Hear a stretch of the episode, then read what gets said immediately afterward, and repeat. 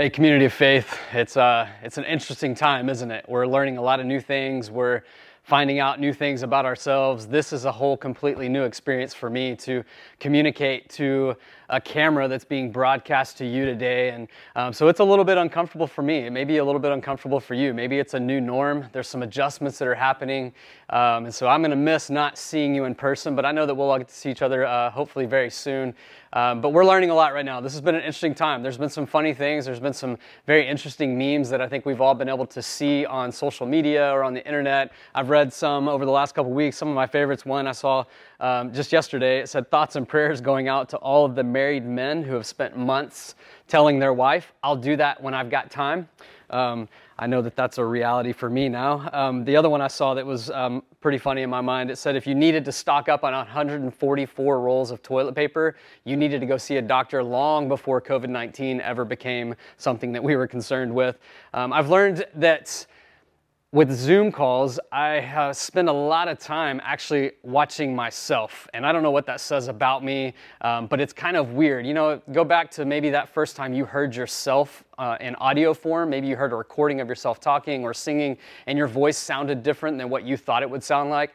That's kind of what I feel like I've experienced the last couple weeks with Zoom meetings and FaceTime calls. Is um, I'm watching myself and my mannerisms, and they're just different than what I've always thought they were. And so that's been an intriguing thing for me. Um, also, from uh, everything that I can tell so far, the uh, stay at home order is not helping me develop any type of infection with COVID 19, but it is helping me put on my COVID 19, if you know what I'm saying.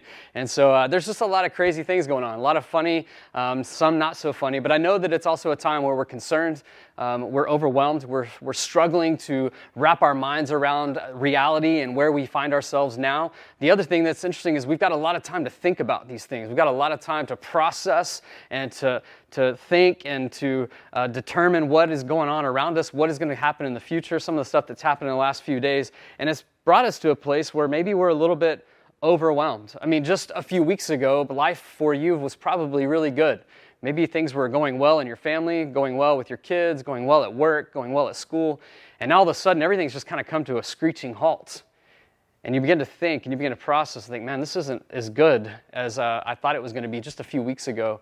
And now we find ourselves, we're starting to have a lot of interesting thoughts.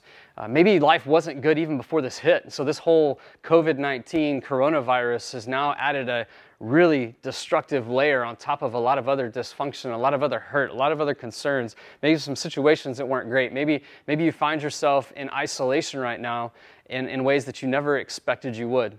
Maybe you were dealing with a diagnosis, or maybe you were dealing with an addiction, or dealing with some family dysfunction a month, two months ago, maybe last year, maybe for a really long season in your life. And now you add this layer of fear and concern about the future, about the economy on top of that, and it just feels completely overwhelming. And we have to decide how we're going to navigate through this. What do we do with this? What do we, what do we think about? What do we allow our thoughts to be controlled by? You know, oftentimes I hear the question, I've heard it a lot this week. There's been a lot of questions people are asking about this scenario, this situation, everything that's going on in our society. And I've heard the question, why would a good God let these sorts of things happen? You know, you just heard Mark talk about the will of God, and the will of God is good, and we can trust Him. If God is so good, and if I can trust Him, then why are we going through what we're going through? I read a couple years ago a story about Ted Turner, and, and many of you know who Ted Turner is. He created CNN, TBS. He's the owner of the Atlanta Braves. Has just been incredibly successful in his pursuits professionally. But this article was an exhaustive article, kind of a, a mini biography of his life. And in that, there was some um, description of what his early years looked like. And he was, uh, he was uh, one of two kids, um, and he had a, a, sister who was younger than him that was diagnosed with lupus when she was 12. So she was in constant pain. There was, um, she was dealing with nausea and vomiting almost daily. It was just this persistent assault on her body. And it talked about how Ted would come home from school and he would hold her hand and he would pray and just ask that God would take it away, that God would do whatever he needed to do. He needed a miracle in his sister's life. His sister would pray the opposite. His sister would just pray that God would take her life because she was just miserable. She felt constantly defeated by this disease that was wreaking havoc in her life. Eventually, his sister passed away from the difficulties of the disease. And Ed Turner, Ted Turner's dad, said this. He said, If that's the type of God that he is, then I want nothing to do with him. Ted followed up and said, I was taught that God was love and God was powerful. I can't understand how someone so innocent should be made or allowed to suffer so.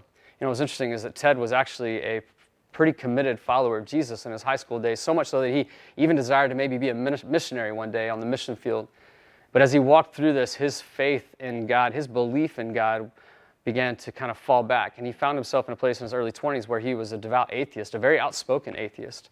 In March of 1963, Ed Turner, Ted's dad, had breakfast with his wife, went upstairs, and took his own life. And that sealed the deal for Ted. And he said, Man, I, I, there's no way that there's this good God who would allow these types of things to happen in our lives. And I think it's kind of forces us to ask this, the same question because many of us maybe have dealt with some of the same thing. Maybe we're starting to really feel something that heavy in our life today, even with what we're going through together.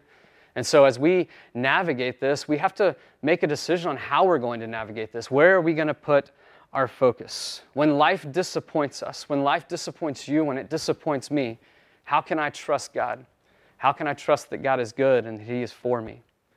Well, as Mark said just a minute ago, God is good, and we can trust Him. We can trust His will because His will is good. And so I want to just kind of throw this statement as we jump into a passage in John, and it's this if it's not good, then God's not done. If God is good and I can trust Him, then if it's not good, God's not done yet. There's still more He's doing, there's still more He's working towards, there's still more that He's wanting to accomplish. And so we have to make a decision because we can choose to lose our faith like Ted Turner lost his faith. We can choose to not really press into it, to not really go to God with our concerns, with our desires, with our overwhelming thoughts, for fear that as we press in, maybe we'll be disappointed in what we may find. We're fearful that maybe as we begin to press in, maybe this faith thing just isn't really all we thought it was. And so, for fear of finding that out, we just say, you know what, I'm just going to kind of navigate and kind of coast through this and try to make my way through the end of this. Or we can begin to press deeper into our faith. And that's the challenge for today is that we would press in deeper into our faith, that we would see this as an opportunity for Jesus to work in our lives, to form and shape us in a way that maybe he never has. I mean, what if he would do that in our entire nation, in the entire world, that he would use this pandemic to do a work that's only of him? Because if it's not good, he's not done. And I believe he wants to do great things through this. And so, what I want to do today is I want to look at a story from John chapter 11, starting in verse 1. It's a story about a man named Lazarus. And maybe you know the story of Lazarus. It's a, it's a, it's a long story, it's a common story, it's a story that we've all heard maybe in different ways. But I want us to just kind of take everything we know about this story and just kind of throw it out the window for a second. And let's just look at this with a new lens, with a new perspective, without any pre understanding of what happens in the story. I'm going to start in verse 1. It says this It says, Now a man named Lazarus was sick. Now we know that he was super sick. I mean, Lazarus is ICU sick. This is not where you want to be when it comes to illness. This was a violent sickness that Lazarus was suffering from. It continues on. It says that he was from Bethany, the village of Mary and her sister Martha. This Mary, whose brother Lazarus now lay sick, was the same one who poured perfume on the Lord and wiped his feet with her hair. So the sisters sent word to Jesus Lord, the one you love is sick. You know, it's interesting. When we have a legitimate, drastic terrifying, overwhelming problem, even if we don't have any sort of faith in this man named Jesus, oftentimes our natural tendency is to run to Jesus in our desperation, saying, I don't have the, the power, I don't have the ability to do anything in this situation. So, you know, what have I got to lose? Jesus, will you help me in this? And I think it's almost that mindset that Mary and Martha are going to Jesus. They're wanting Jesus to know about their situation. They want him to know that, hey, we're desperate here. We need you to do something because we're not able to do anything on our own. And maybe they had tried some things with Lazarus to try to remedy the situation, to remedy his illness, but he finds himself in a place where he is on the edge of death. And in their desperation, they call out to Jesus. They want to get Jesus' attention. We do the same thing. When life gets desperate, we call on him. I can think about some of the things in my own life, some of the moments of desperation that I've walked through. My, my freshman year of high school, my mom went through some devastating physical um, health conditions, and it, it shook my world up. In my kind of self centeredness as a teenager, I began to get frustrated because life was different all of a sudden I had to take different responsibilities. I had to navigate life a little bit differently as my mom began to regain her health and walk through a season where she was near death. I think back to a, a season right after I got out of high school where my parents decided that they were going to get a divorce. And it was a devastating time for me because it wasn't something I ever expected to happen. I couldn't believe it was happening. I was frustrated. I was upset. I was even a little bit angry at God because I was thinking to myself, God, if you are so good, then why is this happening right now?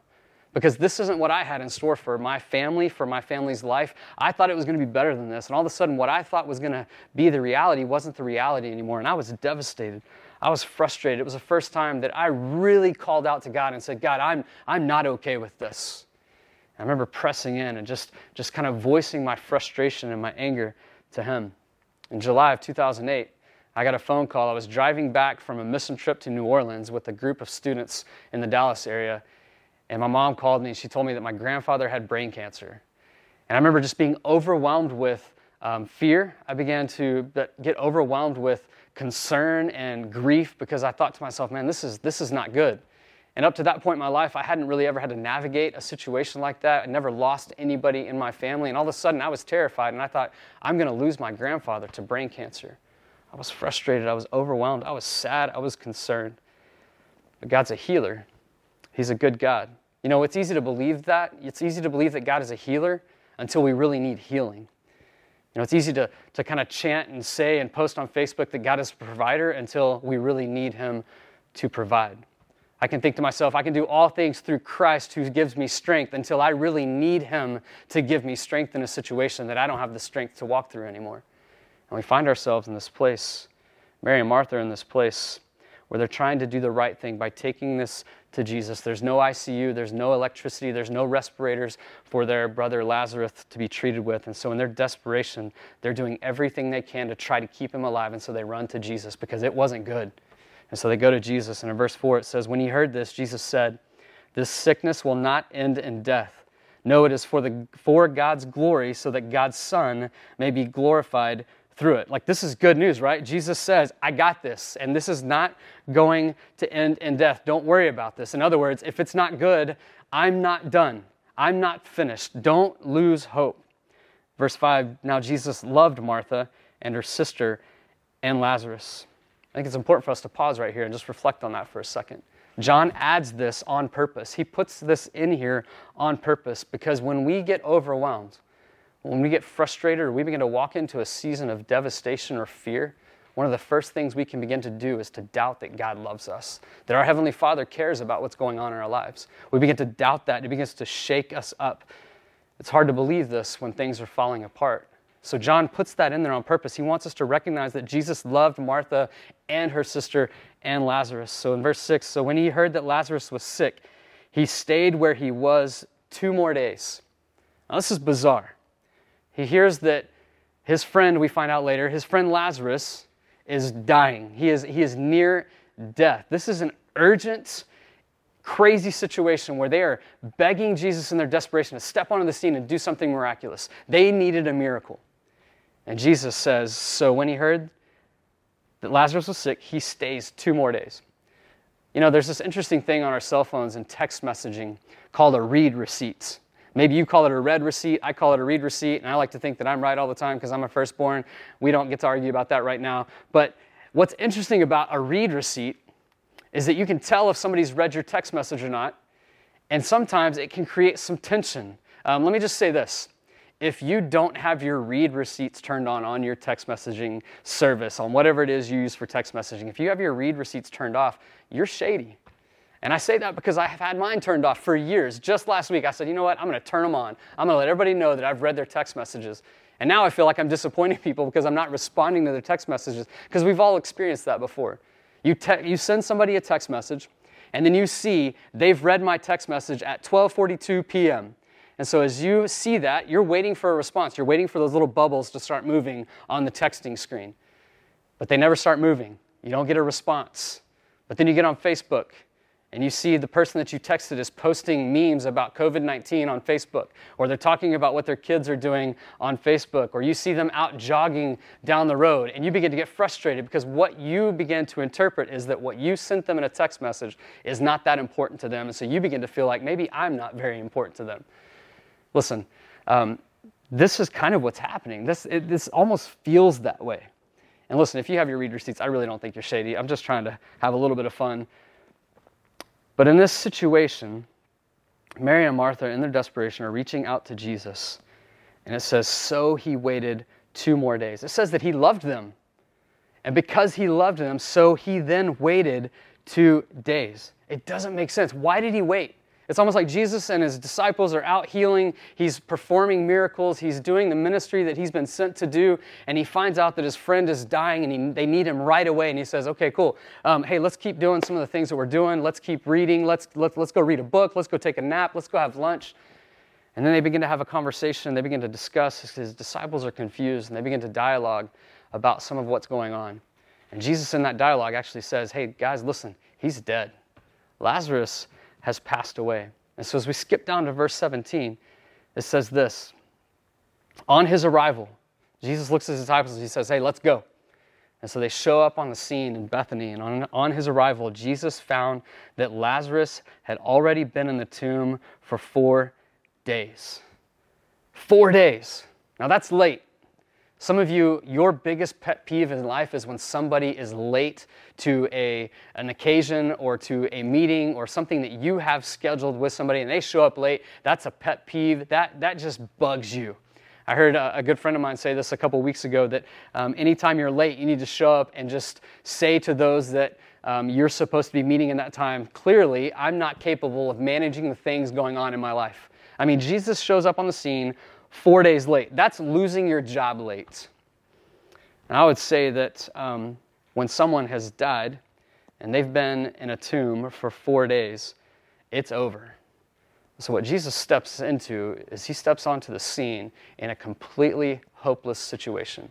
There's no hope anymore that Jesus is going to step onto the scene and perform a miracle and make Lazarus well from his sickness. You see, as we picked up the story in the very beginning, you find Mary and Martha in a time, in a situation where they're, they're overwhelmed, they're desperate, they're concerned, they, they're, they're troubled by what's going on, and there's hope that Jesus is going to show up and he's going to perform a miracle in this specific situation. But now, there's no hope. They're, they've, they've moved on from hope to just simply hopelessness and grieving what has taken place in the life of their, of their friend and the reality of the future without their friend in their life. So Jesus shows up. You know, for some of us, that might be where you are today. You might be in a place where you feel hopeless. Maybe even just in the last few days, there's been some things that maybe have happened in your life financially.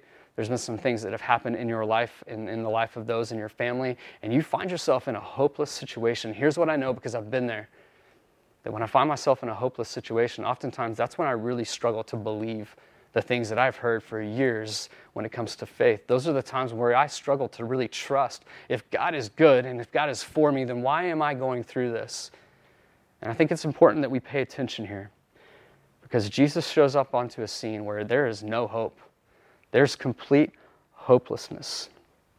So he shows up after a funeral. He's four days late. Verse 21, and you skip down to there says, Lord, Martha said to Jesus, if you had been here, my brother would not have died. It's almost like she's looking at Jesus and she's saying, Jesus, you, where were you? I called for you. We were desperate. We needed you. And you didn't show up the way that we thought you were going to show up. And then Jesus begins to respond with a, some reminders of who he is. I am the resurrection. I'm the life. He begins to remind her of the promises. He says, Hey, I, I told you this was not going to end in death. In other words, if it's not good, I'm not done. I'm not finished here. And Martha's got to be thinking in her head, but he's in the tomb right now. So it's done. It's finished. It's complete. We've got to figure out how to move on from here. You skip down to verse 32, and Mary, who was a little less, uh, she was a little more reluctant to show up on the scene when Jesus arrived. She stayed back, but then in verse 32, she shows up and look how she responds. It says, When Mary reached the place where Jesus was and saw him, she fell at his feet and said, Lord, If you had been here, my brother would not have died. You know, both of these responses I think are important for us to recognize. Because even in their grief, they still went to Jesus. I don't know what everything's been like for you this week or even today, uh, but I know for myself over the last few days, there's been some times where I've just kind of sat because I've had time to sit. And as I sit, my mind begins to kind of wander. My mind begins to think about some things. And I've gotten into some sad places the last few days. I miss some of the things that I was doing on a regular basis just a few days ago. I love sports. I love to watch sports. But even more than watching just random sports and athletes on TV, I love to, to watch my kids play sports. I love to help coach my kids and help them be better at the sport that they love to play. And I've been a little bit sad about not being able to participate in that at the level that we used to. It's what we did as a family in our free time together. And all of a sudden, that's not there. And it's left me in a place where I start to feel a little bit of grief, sadness.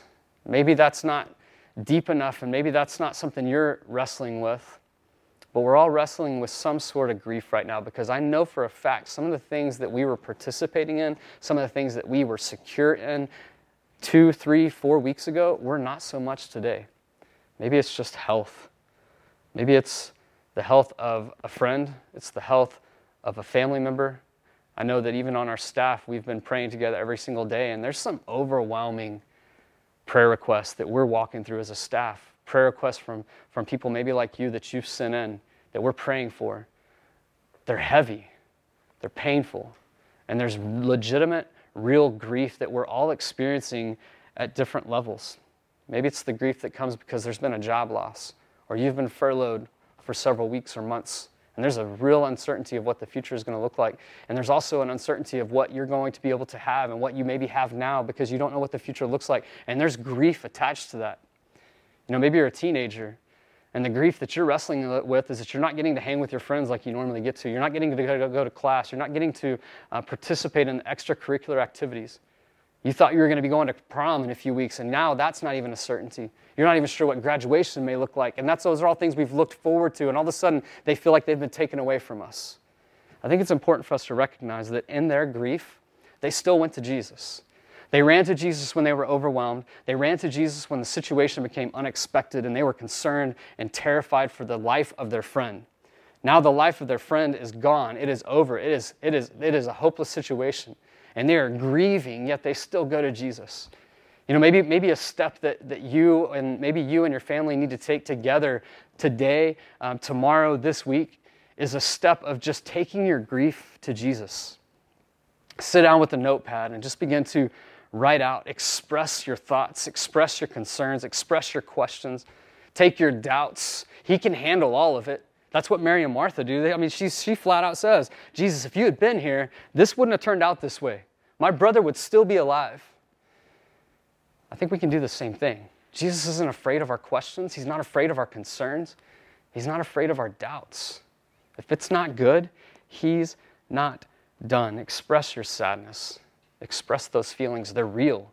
We were designed and created to feel. So don't push those back, let those come out. Take those to Him, voice them to Him. It's interesting that they do this. You see that Martha or Mary step on the scene and she still falls on her knees, probably because she's devastated, but there's also this sense of humility of saying, you know what, Jesus, this isn't good, but you're still Jesus, and there's still something about you that's unique. There's something about you that's strong, that's powerful, that's set apart.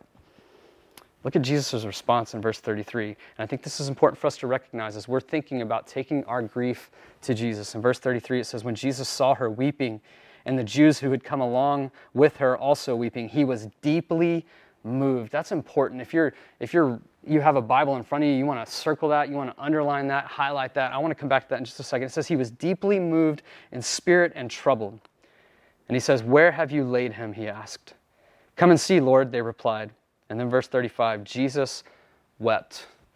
That's an important part of this passage, and we're going to come back to that in just a second. We're going to connect these things really quick. He was deeply moved and then he wept. Now, for some of us, you just need to pause here because you know what? In this time, you're like, I got a little more time and I'm going to start memorizing scripture. And maybe you're like, I don't even know where to start. I don't know what verse to memorize. Boom, two words John 11, 35. Jesus wept. There you go. You've got it made. You can, you can brag to your family. Jesus wept. It's the shortest verse in the Bible. Memorize that. Start there. If you skip down to verse 38, again you see this. Jesus, once more, deeply moved, came to the tomb. It was a cave with a stone laid across the entrance. Take away the stone, he said. Now, if you're one of the disciples in this moment and you show up on the scene, it's a hopeless situation. There's a dead man in a tomb and he's been there for four days, and your friend walks over to the tomb and he says, Hey, open up the tomb, like open it up, take away the, the, the stone. This is that moment where you begin to kind of distance yourself a little bit. I mean, do you have that friend? Maybe you've got that friend in your life or that acquaintance in your life that if somebody walks up to you and they say, Hey, um, aren't you friends with so and so? Your response isn't yes or no. Your response is, uh, Why are you asking? Because they're that person that they just have a tendency to do some things that you're not sure you want people to know that you might be associated with because they kind of live life on the other side of the line. This is probably a moment here where his disciples are thinking, oh man, Jesus has lost his mind. If we had been here earlier, this wouldn't be going on. Now Lazarus is dead, and Jesus has the audacity to show up and say, hey, move the stone, y'all. Let's, let's get the stone away. Martha says this, but Lord, Ever had that conversation with God? Maybe you're having that conversation right now. God, I want to trust you. But God, right now, I'm not sure I can trust you. God, I'm not sure that you know what you're doing. God, I don't know that you really are good. I don't know that your plans and your will for my life is really what I thought it was going to be. God, I think I might know better than you do. That's the conversation that Martha, she's, she's concerned. She's got some doubt. She says, But Lord, said Martha, the sister of the dead man, by this time there is a bad odor, for he has been there four days. I mean, there's decompos- decomposition that's happening with the body of Lazarus in this moment. The, the, the literal word that is interpreted in this verse is the word stinketh. He stinketh. Stinketh is a biblical word. So look at your kids. If they smell bad one day, and just say, hey, you stinketh. And the Bible uses that word, so you need to go take a shower. But what she's doing is she's taking a little bit of a stab at Jesus. She's saying, Jesus, he's been there for four days. If you had been here, maybe we wouldn't be dealing with this. Jesus, this isn't a good idea. Jesus, I think I know better than you do in this situation. Jesus, you promised no death. And right now, I look at that tomb, and my brother is lying in that tomb dead. I thought you were good, but this isn't good. They were overwhelmed. They were devastated. They were struggling. Verse 40 Then Jesus said, Did I not tell you that if you believe that you will see the glory of God? Jesus probably tilted his head in this moment. He says, Did I not tell you? Did I not say that this wasn't going to end in death? He probably looks at his disciples. He's like, Hey guys, did, did we not talk about this? I mean, we said that this was not going to be the end. This is not how this situation is going to end. It's not going to end in death. If it's not good, I'm not done. And this isn't good, so I'm not finished. It's so difficult sometimes to take Jesus at his words when we're overwhelmed and the situation doesn't look like we thought it was going to look like as we begin to trust and follow Jesus in our lives. And Mary in this moment is probably thinking, I want to trust you, Jesus, but that tomb is full, and I don't know if I can believe you right now. Jesus says, Did I not tell you this wasn't going to end in death? Did I not tell you that we would see the glory of God in this situation? So in verse, 30, verse 41, it says this So they took away the stone. They took away the stone. Who's they? Who's they in this passage? They were the people who decided to take Jesus at his word. They were the ones who decided to trust, even if it was just a little bit, to trust Jesus in this moment. I wonder if they were the ones who had heard about Jesus showing up at this marriage celebration that had run out of wine, and Jesus decides to turn the water into 180 gallons worth of wine. And they thought, I remember this. I've heard about this guy, and so I've seen what he's been able to do. I've heard what he's done, and so I'm going to trust him. Maybe they were the ones who had heard about Jesus hanging with thousands of people on a hillside and this little boy walking up with a little bit of food, not enough to feed all these people, and yet Jesus fed all these people. I wonder if they were the ones who had heard the story about the disciples out on the water in the middle of the night, and all of a sudden Jesus comes strolling by, walking on the water. I wonder if they were the ones who had seen or heard about Jesus healing a man with leprosy. I wonder if they were the ones who had heard about or seen Jesus healing a blind man. They were probably ones who had this mindset, and they began to think to themselves, I'm not sure what he's about to do, But when he says something, I'm going to trust him because I believe that he is good and that his will is good. And so I'm going to trust what he's saying. And I believe that he is good and he's probably not done with this. So we're going to roll this stone away. Then Jesus looked up and said, Father, I thank you that you have heard me. I knew that you always hear me, but I said this for the benefit of the people standing here so that they may believe that you sent me. When he had said this, Jesus called out in a loud voice, Lazarus, come out! Exclamation mark. That's important for us to recognize. Why did he say Lazarus? Maybe you've heard this before. Scholars have talked about this, but they say it was important that he used the name Lazarus. Lazarus, come out. Because if he hadn't specifically said Lazarus, there were other tombs in the vicinity. And you would have had this scene from The Walking Dead, something where these people just start to come out and they're like, hey, what's up, Jesus? Did you, did you need something? I mean, this is just this bizarre scene, but he specifically calls on Lazarus. He says, Lazarus, come out. Now, in this moment, I believe the disciples and everybody that's kind of watching, they're thinking to themselves, Jesus has lost his mind. The dead man came out. I mean, I just picture the scene. They're all sitting there, they've distanced themselves from Jesus, they've got their arms crossed, the hands over their face, and they're thinking, oh my gosh, I cannot believe this guy. Can you believe what he's he's trying to get a dead man to come out of a tomb? Are you serious? Oh, oh shoot. Like all of a sudden, Lazarus starts coming out. It says his hands and feet wrapped with strips of linen and a cloth around his face. And Jesus said to them, Take off the grave clothes and let him go. Translation God is good, and I can trust him. You know, it's interesting. Jesus raises a man from the dead. And even immediately after he raises him from the dead, he says, Take off the grave clothes and let him go. He wants him to not have anything to do with anything connected to death. He wants it all to be gone. He steps onto the scene and he does something unique. He does something miraculous because they needed a miracle, and it was a miracle that they didn't even realize they needed. Maybe you're thinking, Wes, what's your point with all of this? What are you trying, where are you trying to land this thing? Was Lazarus getting sick good? No, not at all. Was Mary Martha getting upset good? Absolutely not. Was Lazarus dying good? No. Was Jesus showing up late on the scene good? No. But all of these things worked together for the good and the resurrection of a dead man. And so Jesus was up to something, and he was using this not just to raise a man back to life, but so that the glory of God would be seen because that was more important than Lazarus having his life back. It was more important that people would see and understand that God is good and his work is good and his will for our life is good and it is best. I think Mark even said it the bestest. God's will, God's plans, God's work in us is the best work, is the best plan for our life. And Jesus is helping us see this. He's helping them see this on that day. You know, my, my own life was my mom struggling with her health when I was in high school a good thing? Absolutely not. Was my parents divorcing and, and, and moving away from each other a good thing? Absolutely not. It was devastating. Was my grandfather getting terminal cancer in 2008 good? No. But I do know this that if he hadn't ever been diagnosed with cancer, I'm not sure he ever would have truly understood who Jesus was. Because he was a man that was strong, who had controlled the situation in his life, and it took something that was beyond his control for him to open his eyes and recognize that there's a Jesus who loves him and who cares about him, who is good and wants good things for him, so that he could surrender his life to Jesus before he lost his life on this earth. It wasn't good, but God wasn't done. Was my wife walking through a battle with cancer a few years ago good? No, it wasn't good.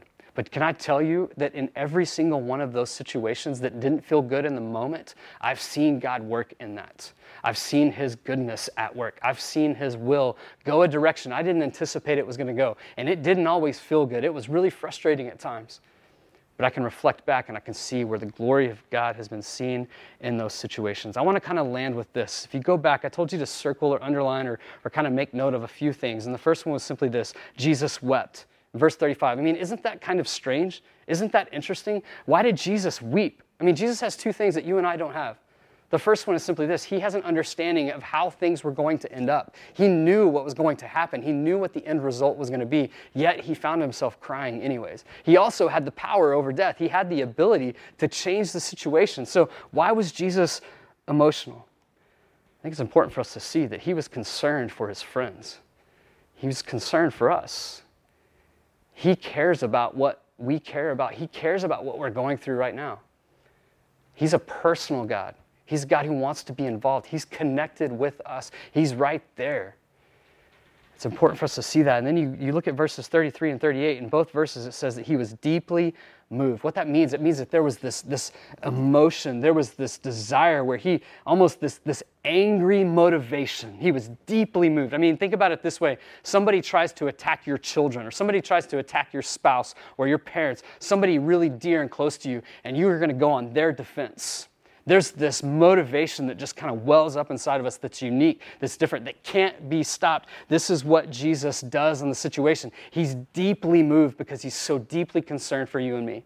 And so he steps onto the scene to do something that only he can do, to take matters into his own hands.